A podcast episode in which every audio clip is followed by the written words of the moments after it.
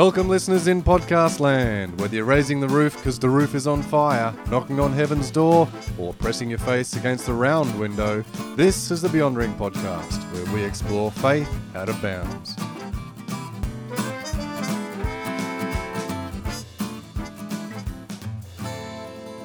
This is episode 5 To Eternity and Beyond Sin and Salvation. Could there be two bigger, scarier, and more divisive words in Christian history other than liturgical dance? No matter which direction you head on this topic, there's a host of questions at every turn. This topic, perhaps more than any other, has been probably the biggest cause of people walking away from the church, unable to reconcile the, the landmine of questions and, and convoluted thinking around some of these concepts. Salvation is, as you would know, about being saved. From what, you may and should well ask? Well, it's been the whole box and dice, whether it's being saved from this earth to a heavenly resort, from sin, from hell, from ourselves. Essentially, salvation centers around something that Val Webb talked a lot about in episode 3 the human condition, which is the recognition that something in us needs addressing and a pathway forward is required. Various traditions have spoken about this in terms of a movement from bondage to, to liberation, from disharmony to harmony. The Christian tradition, sin to salvation. Good, fine, great.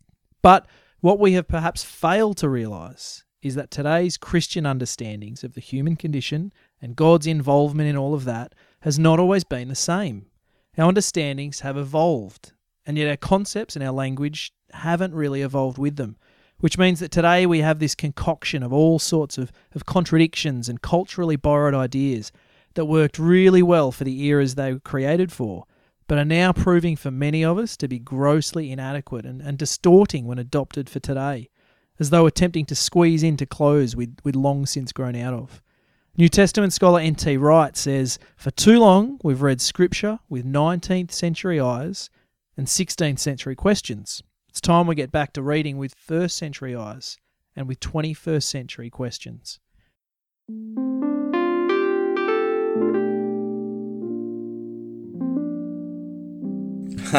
wow. Um, salvation. Uh, no, I don't really have a clear idea of what salvation is. Salvation is I don't think I believe in the need to be saved. A continuous state of being. without all the guilt and morality that goes along with the idea of sin.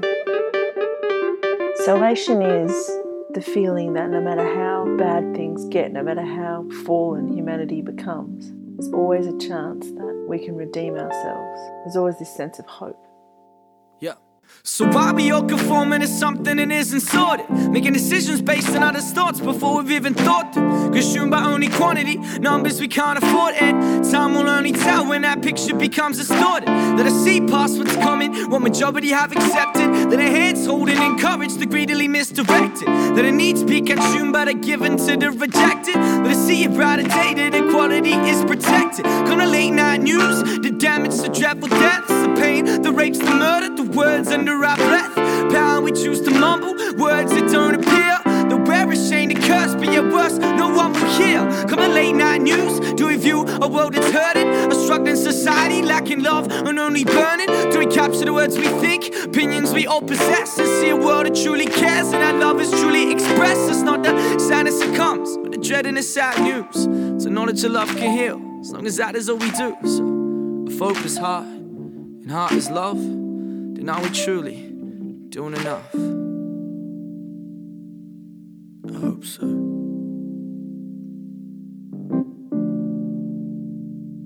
Yeah, I hope so. Open until we get it. Hopeless till we find. Hope until we get it. Hopeless till we find. Open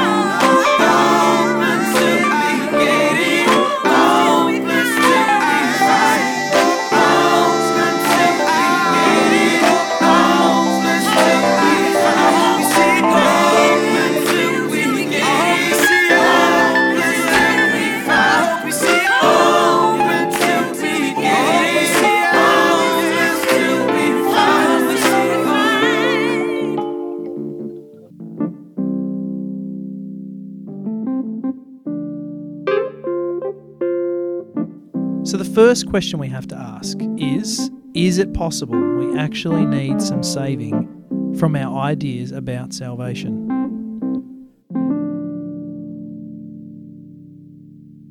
Today's topic is an explosion of questions, such as Is sin really something you're born into?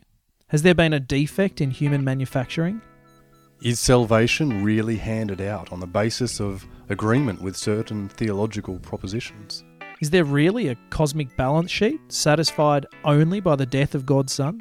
Is there another way to see salvation other than a ticket to heaven? Why do I need to be washed in the blood of the Lamb? Is that preferable to any of the other hair and body lotions on the market today?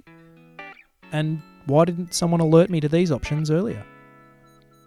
Some of the terrible ways we've answered these questions stem from an unhelpful reading of Scripture, which Walter Brueggemann and Merrill Blair helped free us from last week. So, in acknowledging that there are some potential deficiencies in our language about sin and salvation, how can we talk about these concepts in the most helpful and, life giving way? It was our hope that our guest might help us discover whether there's new language available, new ways of thinking and talking about the human condition that offer us a potential pathway forward. Our guest this episode is undoubtedly one of the most hot topic, button pushing figures in the worldwide church over the past 30 years Bishop John Shelby Spong. Throughout his career as, a, as an Episcopal priest and bishop, he has inspired praise and gratitude amongst the marginalised Christians whose causes he has championed, as well as hostile resistance from traditional Christians whom he has so boldly challenged. Like many reformers and trailblazers, he does not mince words or hold back. He's known to call a spade a spade, and sometimes to use that spade to smack y'all, or at least smack your church, upside the head if our faith practices allow racism, fundamentalism, sexism, or homophobia to fester under the guise of religiosity. Now remember, the Beyondering podcast is about seeking voices who will challenge us and offer us a view from beyond our current horizons. Jack Spong is such a voice and has been such a voice for the global church for decades. You may not agree with everything he says, but you have to address the questions and problems he raises.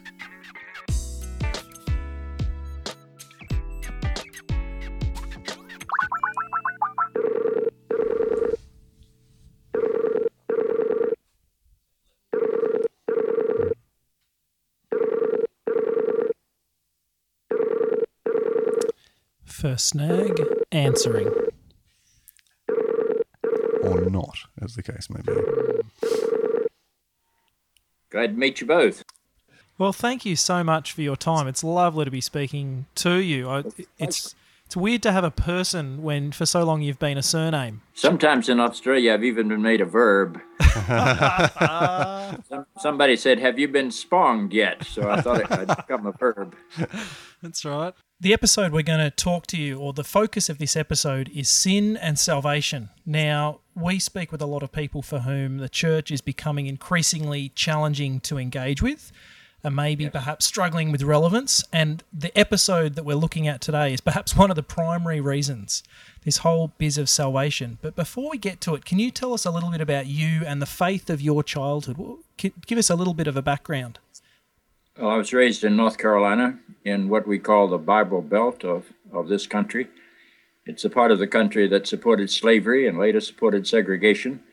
Basically, it's a part of the country that is, would be opposed to equality for women and, and be quite homophobic. And so I sort of spend a lot of my time uh, overcoming those prejudices. The church I was raised in was an Anglican church, very evangelical Anglican church, not unlike Sydney Anglicans. And, and they taught me that segregation was the will of God, that women were created inferior to men, that it was okay to hate other religions, and especially the Jews, and that homosexuals were either mentally sick or morally depraved. And they quoted the Bible to support each of those possibilities. So I had to spend an awful lot of my life overcoming the prejudices that were in, uh, pr- put on me as a child. And the way you do that, uh, I think, is to go deeply into the Christian story and deeply into the biblical narrative. Most people that are fundamentalist or evangelicals or conservative Catholics are sure that they have the truth, most people have never read the Bible. If they read it in its entirety, you would never want to call it the Word of God. you don't want to blame God for some of the things that are in the Bible, like slaves obey your masters, wives obey your husbands, homosexuals should be put to death. Those are all in the Bible. And if you take those words literally, there'd hardly be a soul left that was still alive if you had applied the biblical norm. So we, what we do is to pick and choose to support our prejudices, pick and choose verses out of the Bible.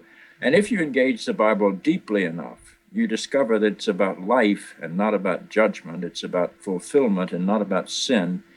It's uh, it's it's God's call to each of us to be all that we can be. The the Bible did not drop from heaven fully written, divided into chapters and verses, and probably in the King James Version. The Bible grew over a period of at least a thousand years, and if you line it up in the order in which it was written, you can see it changing, you can see it evolving, you can see it addressing issues in a very different way. And the same thing is true about the creeds of the Christian church. They actually are the product of the fourth century. They're not the product of the Bible at all. Uh, the Bible would, would not engage the issues the same way the creeds do. The, the virgin birth, for example, which is central in the creeds, doesn't appear in the New Testament until the ninth decade. Paul didn't know anything about it. Mark didn't know anything about it. It appears in Matthew, and it disappears when you get to John. Now, that's, that's something most people don't know because they think that, that those aspects of the Christian story are, are universally revealed by God. And, and, and so just the study of the Bible puts you in a very different place. Uh, and the tragedy with most Christianity is that we haven't engaged the Bible nearly deeply enough. And if you don't, I think you reject it and become a part of the secular society. I don't think there's any reason to make to try to make sense out of stuff that doesn't make sense. Stars do not wander through the sky so slowly that wise men can keep up with them. Stars do not announce human births. Angels do not cut through midnight sky to sing to hillside shepherds. Those are all mythological expressions, and they should never have been treated literally, but that's the way we did until we began to learn some things about the Bible that we didn't know before, which basically started in the 18th century. Mm. In light of your early church experience, what kept you within the Christian tradition and what continues to give you life in staying within the Christian story? Well, I'd say normally when people come to awarenesses of, of how distorted the Christian story is, they abandon it. For reasons I don't fully understand, that isn't what I did. I decided to go more deeply into it. That may have come out of my own neurotic background. Uh, you know, what Christianity did, does for so many people is to provide a, a system of security I was raised in a home with a father who was an alcoholic and a mother who had not finished the ninth grade of education and who was functionally illiterate. And my father died when I was 12. And my mother did not have the ability to make enough money to keep our family together. And so it was a real struggle. And there was something about the Christian faith that gave me a home away from home if I didn't have a, an earthly father who would take care of me, I had a heavenly father that would take care of me. And this was enormously comforting. I'm not sure I would have gotten through those early teenage years.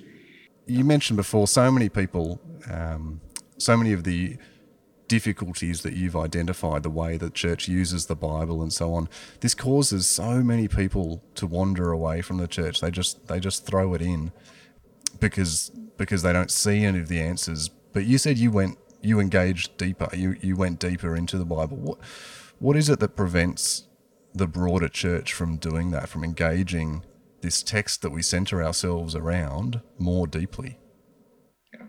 Well, I think it's because we're scared to death that if we go into it, it's going to disappear. Uh, there are some people that think if it's not literally true, it can't be true at all. Uh, a book that's written between 1000 BCE and about 140 of this common era, which are the dates around the Bible, that will always reflect attitudes of the people who lived in that era that you and I don't believe. And they believe the earth was the center of a three tiered universe, for example, and we're on the other side of Galileo and Copernicus and Kepler and Einstein and Stephen Hawking and a lot of people. We know that's not the way the universe is. We know that God does not live above the sky and periodically hang a a, a new candle or a new light in the sky to announce Jesus' birth, or or drag one across the floor of heaven so slowly that wise men can keep up with it and and have that star sort of equipped with a GPS system so that it'll guide the wise men to where they're supposed to go. Uh, we know that doesn't make sense in today's world. On the other on the other side, in the topic that uh, you want to get to, uh, we live on the other side of Charles Darwin. The Christian church does not like Charles Darwin. They have a difficult time accepting his, his understandings, despite the fact that Darwin wanted to be an Anglican priest before he became a naturalist.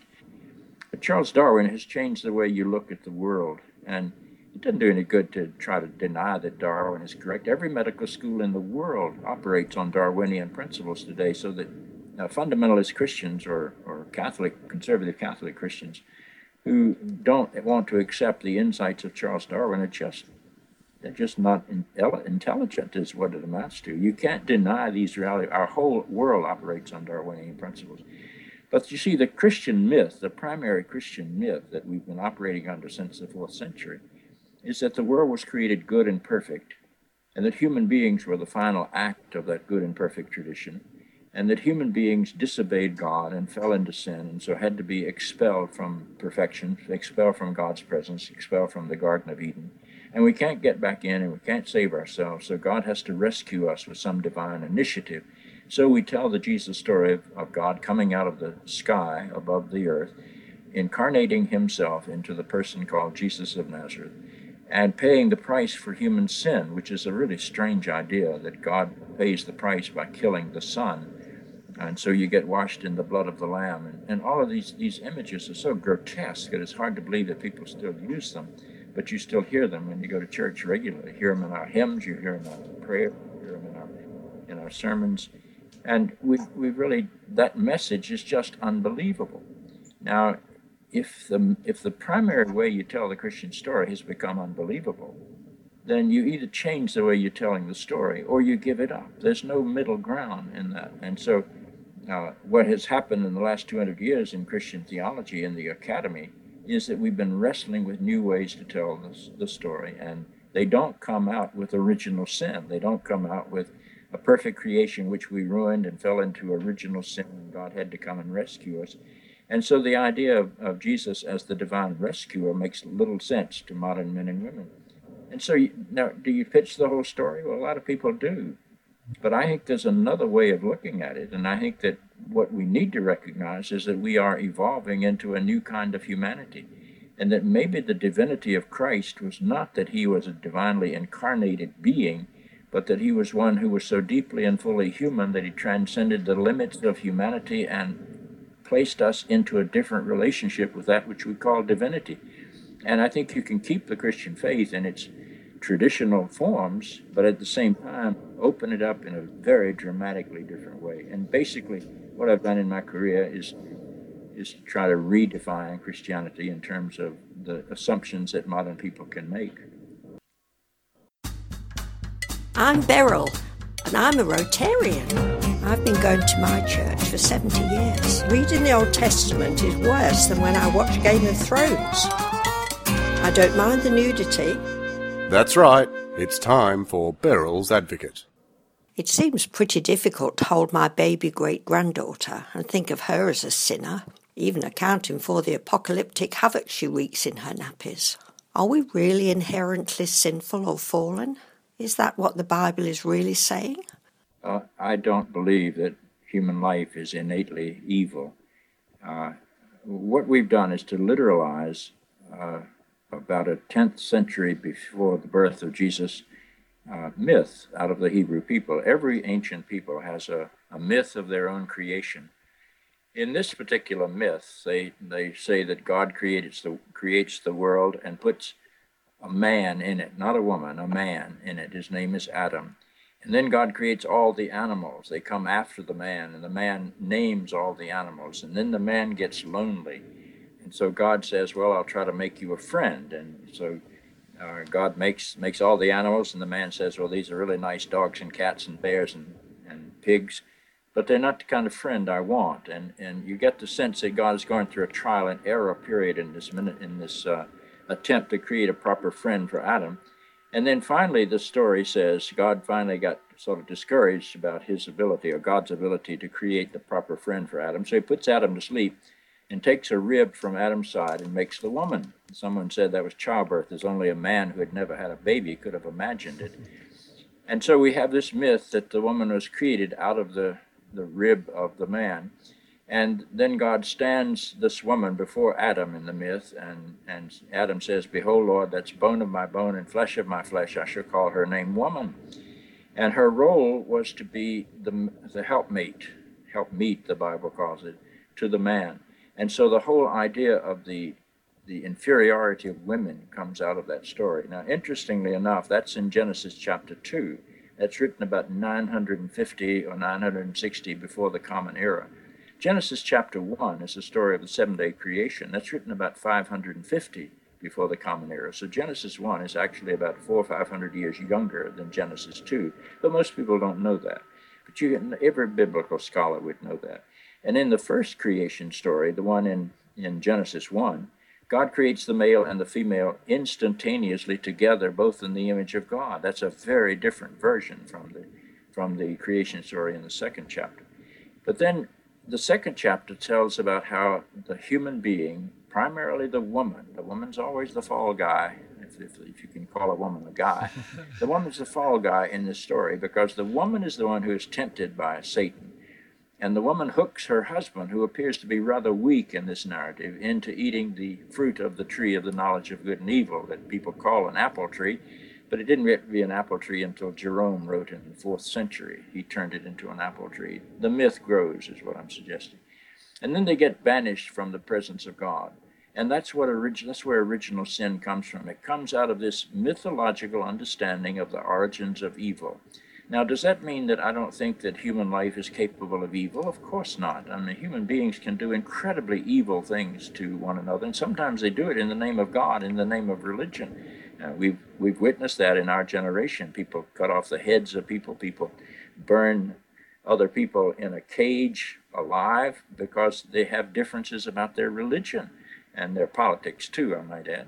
But uh, human beings are capable of enormous evil. We've gone through a spate in the United States of African American males being killed unarmed, being killed by white policemen in this country.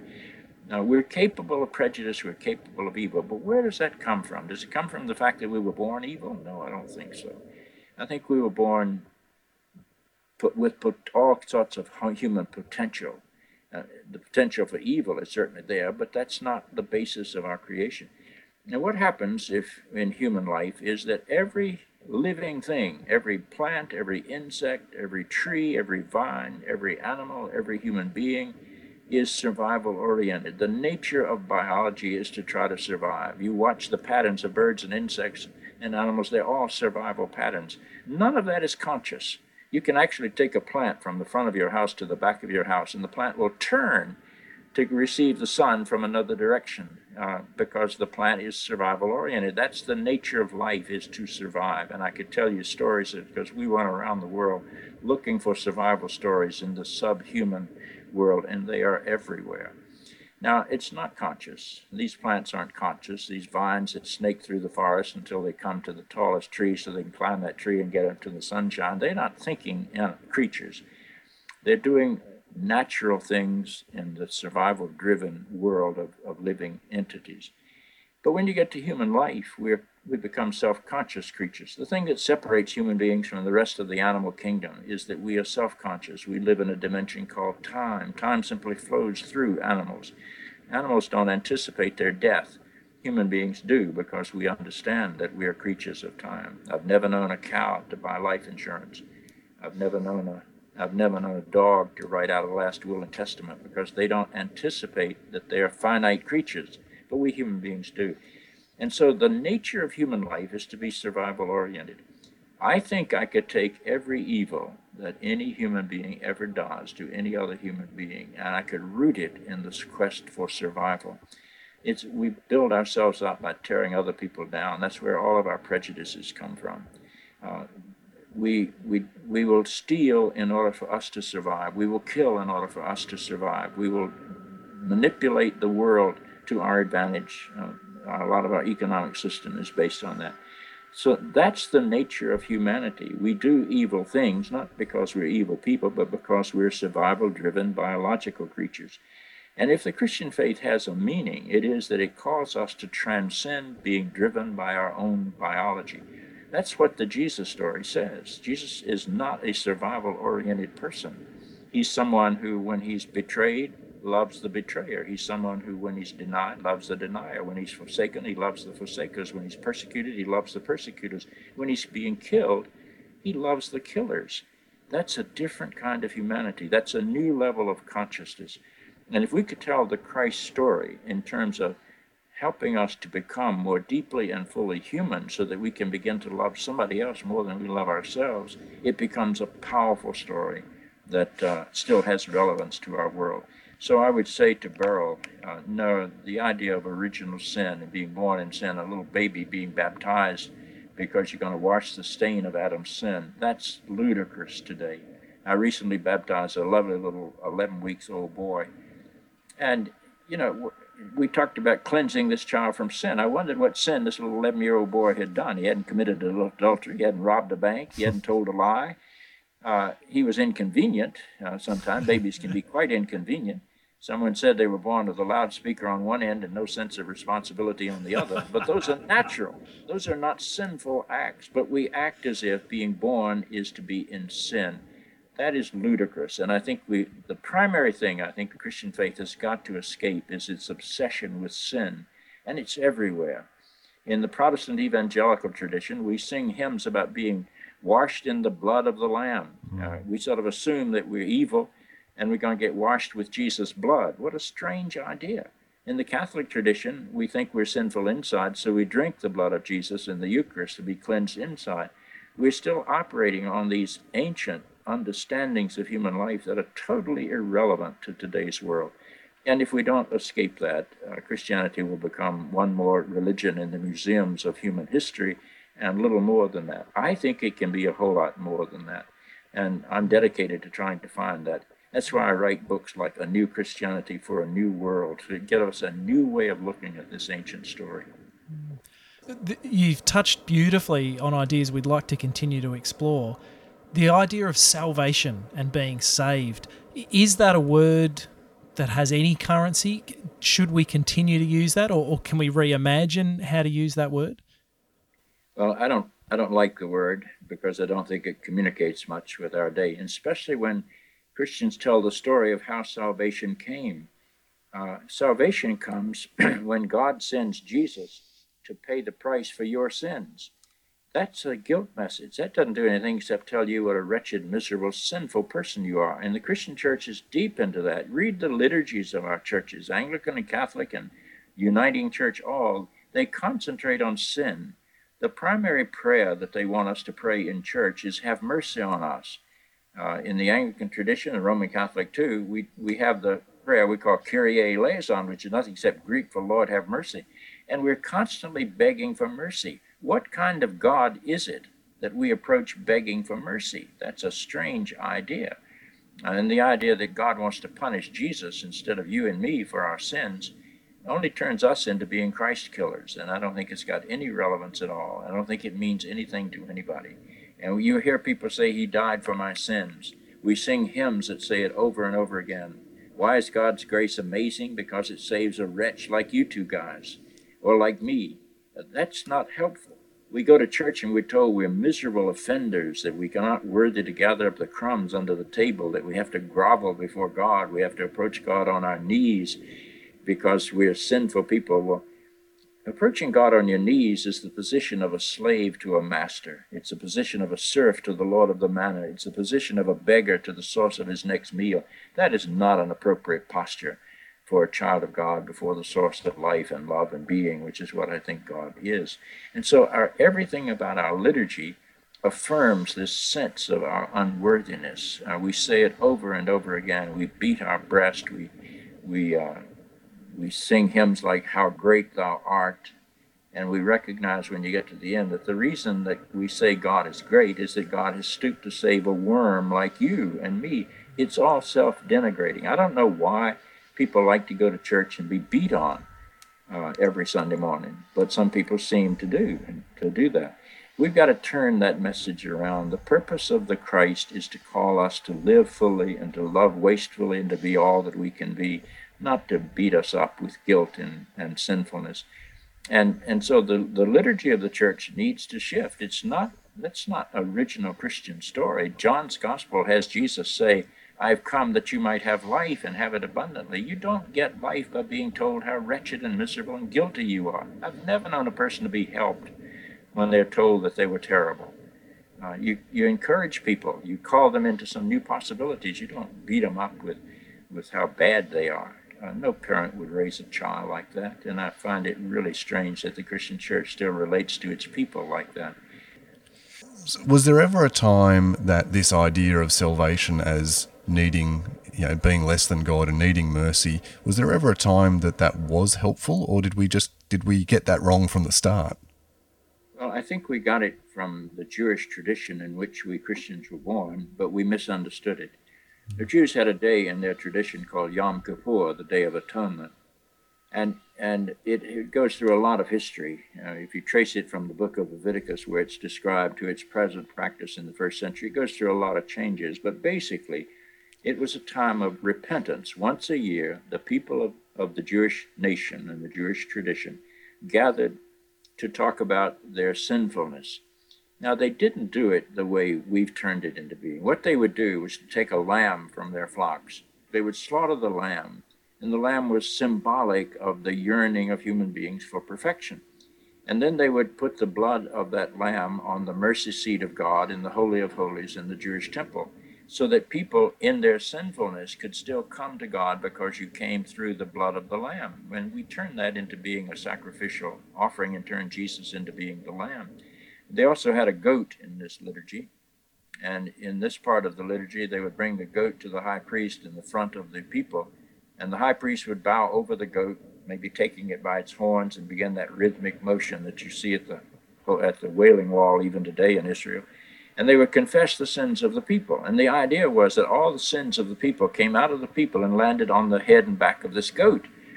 And then they wouldn't kill the goat, they would run the goat out into the wilderness, carrying all the sins of the people away and leaving the people sinless for one day so they could remember that that was their destiny, that was the thing for which they were born. And Christians took that.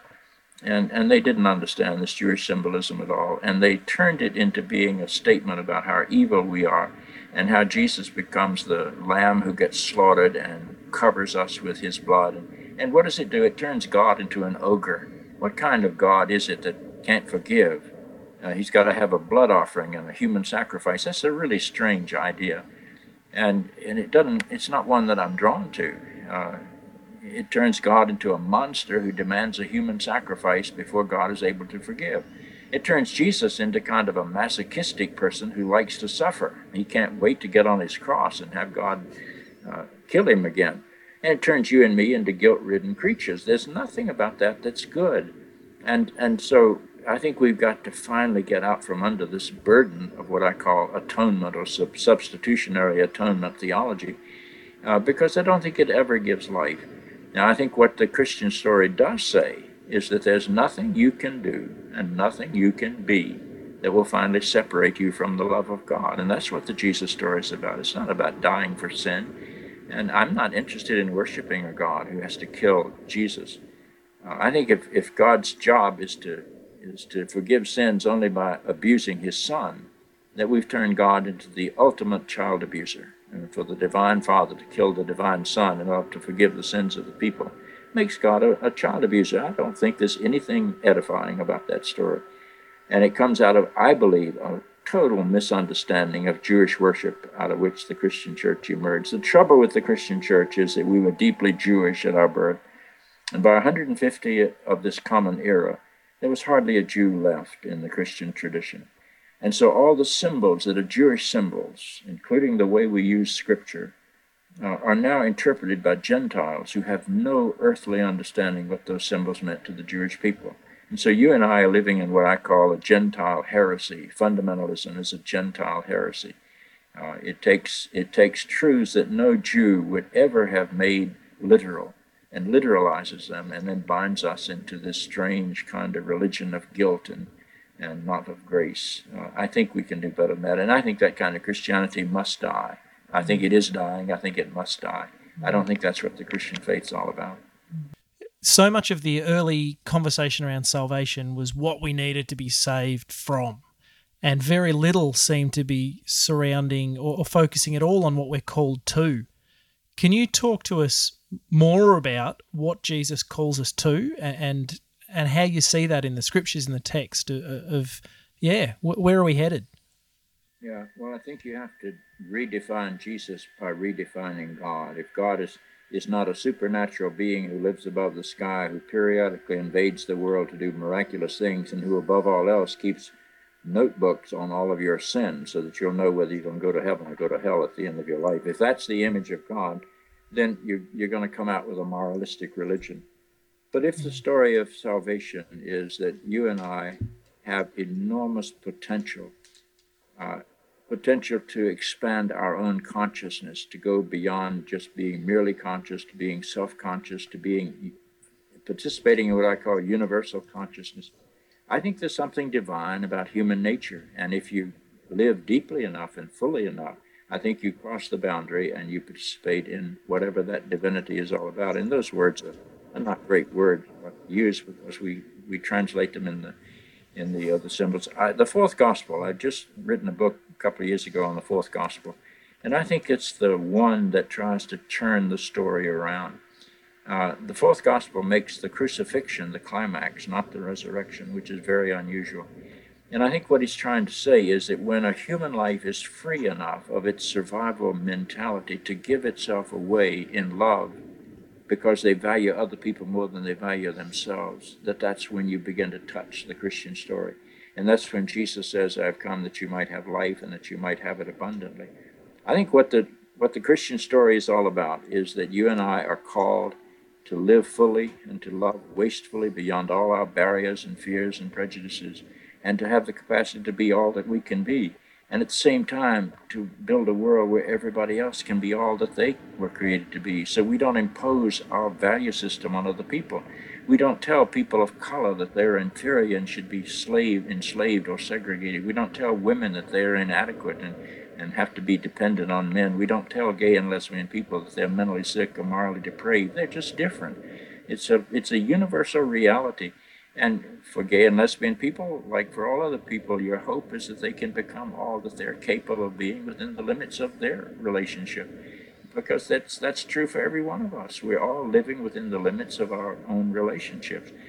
And to to be a community that is dedicated to calling people to live, to love, and to be is something that I think this world yearns to find. Uh, I don't think we find much of that in, in the other aspects of our world. And if we could turn the Christian faith to being a place where people can come to be all that they can be, to get the capacity to love beyond their fears and beyond their boundaries, and to to uh, be willing to give their lives away. The only place I know where you can make that analogy and people can understand it is by talking about when you fall in love. And it's easy for me to do because I'm married to an incredible woman, and I'm as deeply in love with her today as I was the day I was born. the day I was married, I guess. I didn't day you were born. That would have been impressive. That'd be rather prescient.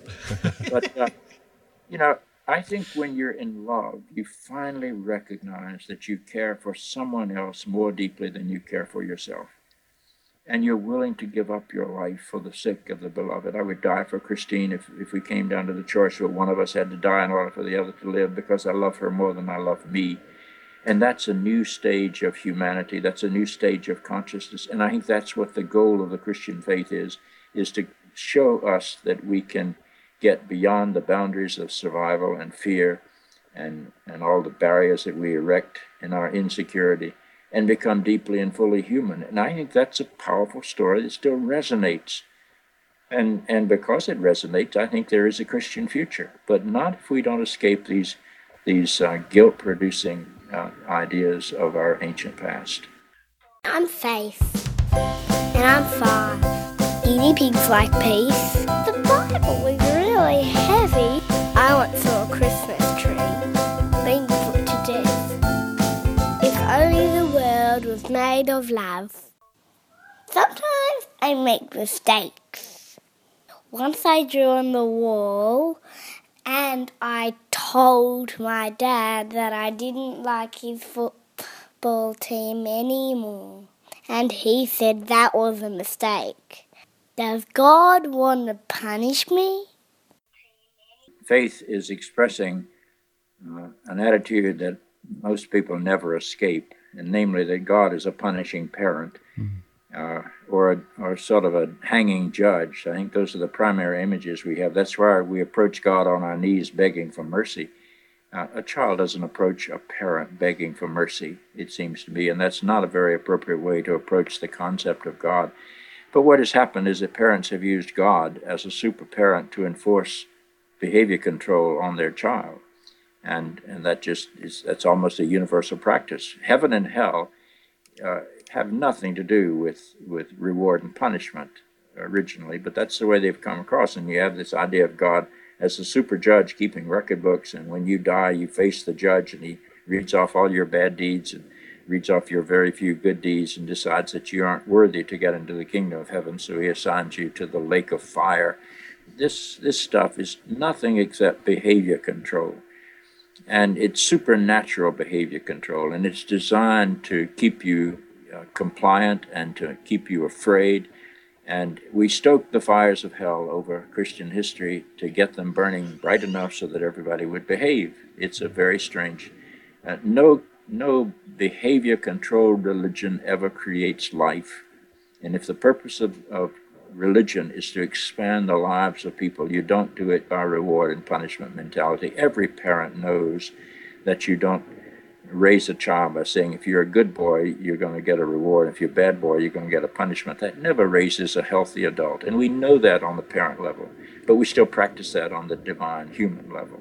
And I think we've got to get beyond that. This concept that eternal life, as spoken of in the scriptures, means something other than you know, a divine utopia after our death. That's that's an incredibly challenging idea for so many people to hear. It seems to be such a foundational belief in our churches. What was it that brought you to that understanding? What was it that broke you away from the the more conventional understanding that when we die we go to a good place or a bad place? Yeah.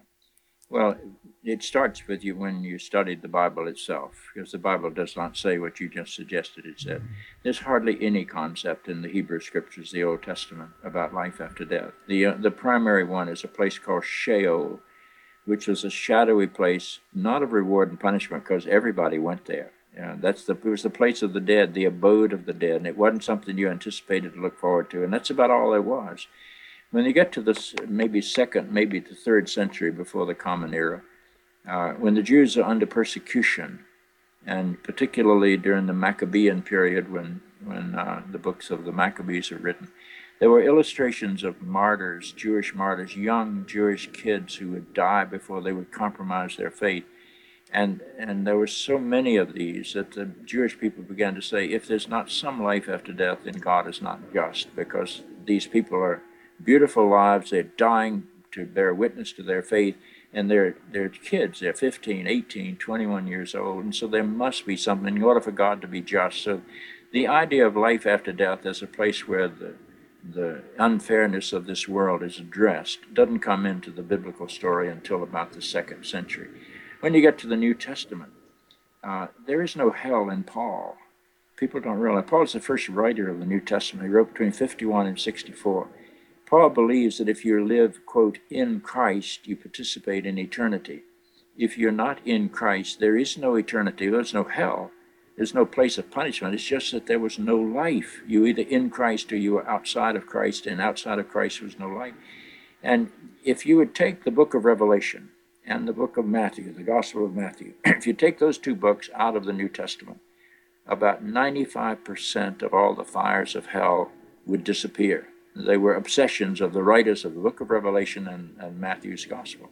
You can hardly find any reference in the others, and certainly in John's Gospel. The, the whole purpose in John's Gospel is not to punish sinners, but to expand the life of people to a whole new dimension of what it means to be human.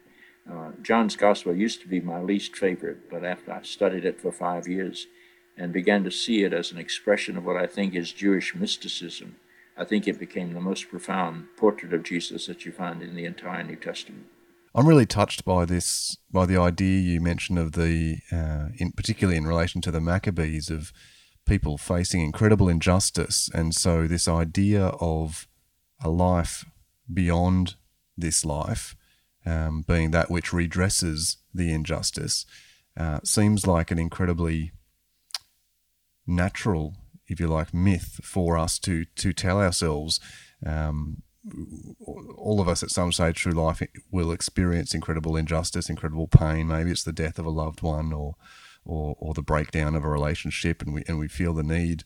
Maybe it's a psychological need, or or, or whatever it is that we need to convince ourselves or be be feel sure that there is some cosmic balance that that happens. But if it's not that, then what does the Christian story offer us? Well, that is a deeply human. Even little children at age two and three know the difference between something that's fair and not fair. You'll hear a little child say, That's not fair. He got more than I did. So, fairness is built into the human psyche. Uh, in the Eastern tradition, reincarnation takes the place of heaven and hell. That is what happens in the Eastern tradition. If you live a good life, you're reincarnated in a higher form of life. If you live a, if you live an evil life, you're reincarnated into a lower level of life. And so all of that is still part of trying to make fair an unfair world. The fact is, we live in an unfair world, and you're not going to be able to change that. Uh, there's a text in, in the corpus of Paul that uh, people mistranslated for years. It says, all things work together for good to those that love God. Well, that's just not so. And an awful lot of good people suffer. And when you go to war, an awful lot of good kids get killed. It's not just the evil kids that get killed, it's, the, it's, it's everybody that gets killed. But we now know that that's not what that text says. That text says God can work in all things for good. And not that all things work together for good, but that God can bring good out of anything. And I think that's a very different idea and the one we ought to be holding on to. Uh, the world is tragic. Uh, and a lot of what I think and say comes out of my middle class background because I don't have any understanding of what it means to be starving in Africa or having my stomach distended because I don't have enough food to eat or having insects biting me all the time. Uh, I come out of a fairly middle class background. And, and so whenever you are confronted with the, the tragedy of so many lives in this world, uh, you have to begin to account for it in a very different way. Uh, in the Western world, we have become quite individualistically oriented. In the Eastern world, we're still more corporately, uh, in a, uh, we, we see life more corporately. That's why in the vision of life after death in the Eastern world is dropping into the great oversoul or the great nirvana, where your individuality might disappear, but you still participate in the in the life of the divinity. But in the Western world, it's bringing your individuality to a full kind of expression and full kind of maturity. That's expression of human yearning. And my sense is the only way that we get to that position is to know what it means to be loved. And if you are deeply and fully loved, you are free to give your life away and you're free to suffer. Uh, the world is not going to get fair. It's never going to be fair. Uh, you don't you don't have to talk to anybody very long to know that everybody living has carried some great burden of fear and hurt and loss. Uh, it's it's part of our humanity, and I think we need to face it openly. Uh, again, when I wrote my book on life after death, I dedicated it to 11 people whose burials, whose deaths and burials had been transformative experiences for me. And they were a little kid, two years old, who ingested some poison in a house that was not childproof. They were an 11 year old girl who developed Hodgkin's disease and died. They were a 15 year old boy who was found floating face down in a city swimming pool, uh, dead of some heart disease, I expect, but uh, in a crowd of people, and they didn't know this kid wasn't just floating, and pulled him out. And he was, he a member of the swimming team, as a matter of fact. And young adults, we have one family that I've been very close to who had two young daughters. I met these two daughters when they were six months old and maybe four years old when they moved to our town. They were beautiful children, and they grew up to be beautiful teenagers and beautiful adults. And the oldest one was killed in a mountain climbing accident when her ropes broke and she fell 400 feet to her death. And about four years later, her younger sister was eaten by a crocodile swimming off a beach in India. This one family had these two lovely girls, both of whom faced tragic deaths before they were 26 years of age. Life is full of pain. What do you do with those people? You don't try to say, it's okay, God will take care of it. That's as phony as a $3 bill. I, I guess Australia has a $3 bill. but, but what you do is you walk with them. So you're saying that the Christian story, the Christian faith, is not about avoiding or conquering that death or that fear or that anxiety, but is a way through it or is a way living with it and living walking. with it. I don't think Christianity gives you peace of mind. I think it gives you the courage to accept the fact that you live in a in a very fragile world and can walk with integrity into that world. It's not going to you're not going to be winners. I mean, so many times I listen to these evangelists on the radio or television, and they tell you what great rewards you're going to have and what great punishments you're going to have if you don't do what they say. No, that's not what it is. It's about being fully alive. It's about embracing the reality of our existence, tragic though it is, and walking with integrity into that, uh, and being fully human. That's uh, that's what the story is about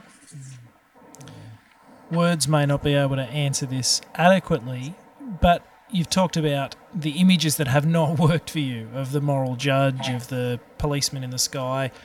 Can you speak to us about the images, the metaphors, or, or even the way you have now come to sense and experience yeah. God as, as you know right. God? I describe God as the source of life calling me to live. And if God is the source of life, the only way I can worship God is by living, by living fully. And the more fully I live, the more I think I make the life of God visible. I define God as a source of love, calling me to love wastefully. And I use that word quite deliberately. My, uh, you get into some Puritan circles and they're always saying waste, wasting anything is sinful. So that's not a good word to use. But my image is that, that the love of God is like a, it's like a sink in the basement of your house that you plug up the, the drain and you turn the faucets on and the water pours out. It fills up the sink and it flows out all over the floor and it fills up every dirty crack in the floor. And it doesn't stop to ask whether that crack needs to be loved or deserves to be loved. It just loves. That's the that's the nature of what what I call the love of God. And if God is the law, if God is love, if God is the source of love, then the only way to worship God is by loving. And the third category I use is one I borrowed from a theologian named Paul Tillich, a German Reformed theologian in the 20th century. And he defined God not as a being, but as the ground of being. Now, that doesn't translate to a lot of people. But if God is the ground of being, then the only way I can worship God is by having the courage to be all that I am capable of being and building a world where everybody else has the possibility of becoming all that they can be without my judgment determining their limits. And and so that's the kind of and, and and so I worship God by having the courage to be myself and by having the courage to let other people be themselves. And that's where prejudices die. That's when I got out of my racism and out of my sexism and out of my homophobia, because that's a different kind of judgment. Uh, and so God for me is that which calls me to live and to love and to be. And the reason I'm a Christian is that when I look at Jesus, that's the kind of God I meet in Jesus. I meet a, a Jesus who's so fully alive, who's so totally loving, who has the courage to be all that he can be, that he reveals the very nature of God to me. And those are not personal images, those are sort of experiences. And I think we've got to learn to talk the language of experience. Uh, I like to say that God is not a noun that has to be defined. We spend an awful lot of time defining God and burning people at the stake if they disagree with our formulations and our definitions. I don't think that's what God is. I think God is a verb, and God has to be lived, and it's only in the living of the meaning of God that I think we experience the reality of that dimension of our humanity. Jack Spong, thank you so much for coming Beyondering with us. Well, it's been a pleasure. I've enjoyed talking to both of you, and I'm glad that somebody's concerned about these issues. And I think you'll find that when people listen to this program, they will they'll do two things. Some will be irate, and they will be more religious, and some will be hopeful because they'll see things they have not seen before. And so I think that's a great contribution that you're making. Uh, so I thank you for my privilege in being with you. No worries, because that is exactly the dream and the vision. So thank you for your part in it. Thank you. To find out more about Bishop Spong, there's information and links on our website at beyondering.com.au. And coming soon, we're going to post the full interviews we did with Bishop Spong and some of our other guests. In the podcasts you've been listening to, you, you get a really good sample, but our conversation with Jack Spong, as with every guest, went for a lot longer, and there's so much gold that we weren't able to include. In the full interview with Jack Spong, we cover the new Pope, baptism, emerging challenges for the church, and all sorts of other information about Jack Spong's life and upbringing. So stay tuned for that and for other full length interviews. And don't just listen to the podcast, engage, join in the conversation on Facebook. A private Facebook group uh, has been created for deeper engagement. You can ask there questions you may not otherwise want to ask in public. Well, we are now halfway through our first series, yet we still have so many fantastic voices to come. Starting with next week with eco theologian Michael Dowd, most known for his book Thank God for Evolution. What we call the environment, the ancients called Yahweh, called God. As I said, the Hebrews had a personal I thou relationship to what we call wind and breath. It wasn't just the wind, it wasn't just the breath, this was the Spirit of God. You didn't need to believe in the Spirit. in fact, you know, if you're breathing, you're experiencing the Spirit. And the only time you stop experiencing the Spirit of God is when you die. The breath leaves you. As well as the head of the progressive movement in the US, Fred Plumer. Well, Jesus lived in a time when there were just a few people and um, they didn't have the same kinds of world that we have today. They didn't have coal that they burned, or they didn't drive cars. So he wasn't concerned about that because he was concerned about other things. Um, if Jesus were alive today, I'm sure he would be very concerned about the environment. And many things that he says about the earth um, are indications that he thinks it's a beautiful place. And don't you think we should try and take care of it too? So tune in next week, and thank you for coming Beyondering.